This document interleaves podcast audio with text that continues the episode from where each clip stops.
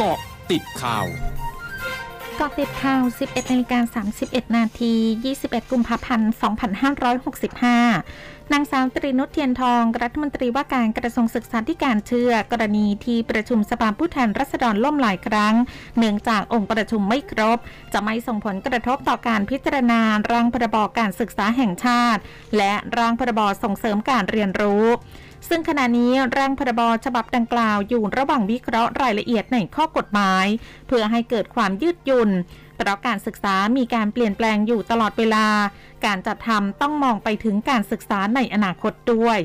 อย่างไรก็ตามเชื่อมั่นว่ากรรมธิการวิสามันจะเร่งพิจารณาร่างพรบการศึกษาฉบับนี้โดยเร็วที่สุด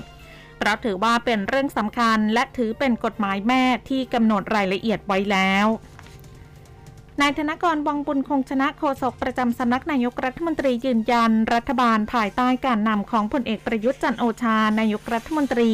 และรัฐมนตรีว่าการกระทรวงกลาโหม มีความมุ่งมั่นแก้ไขปัญหาการค้ามนุษย์อย่างจริงจังมาโดยตลอด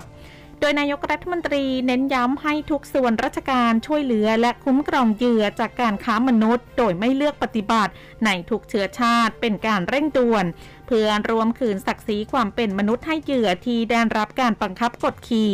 โดยเฉพาะการค้าประเวณี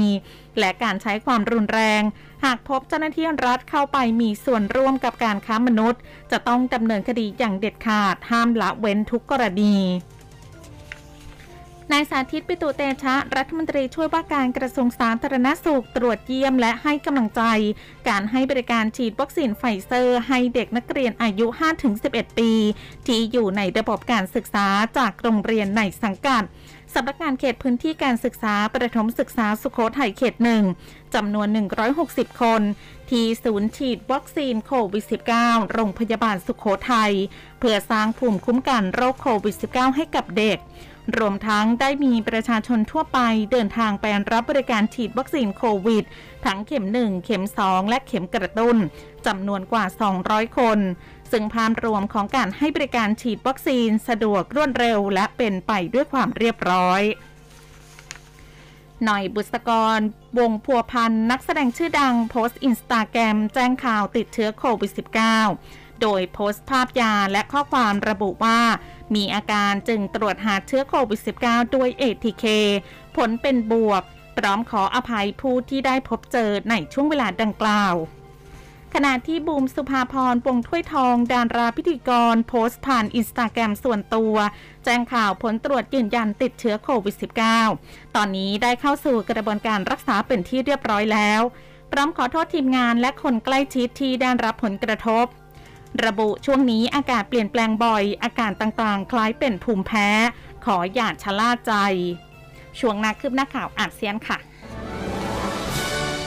ร้อยจุดห้าคืบหน้าอาเซียนปลัดกระทรวงสาธารณสุขกัมพูชาเตือนวันนี้ว่าจำนวนผู้ติดเชื้อไวรัสโควิด -19 รายวันอาจมีจำนวน 4 หลัก ซึ่งสายพันธุ์โอไมกรอนกำลังแพร่กระจายภายในกัมพูชา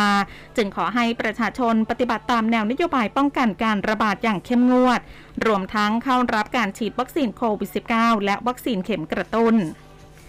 ทางการเมืองโฮจิมินห์ซิตี้ของเวียดนาม วางแผนปรับปรุงตลาดเบนถั่นซึ่งเป็นตลาดเก่าแก่ของเมือง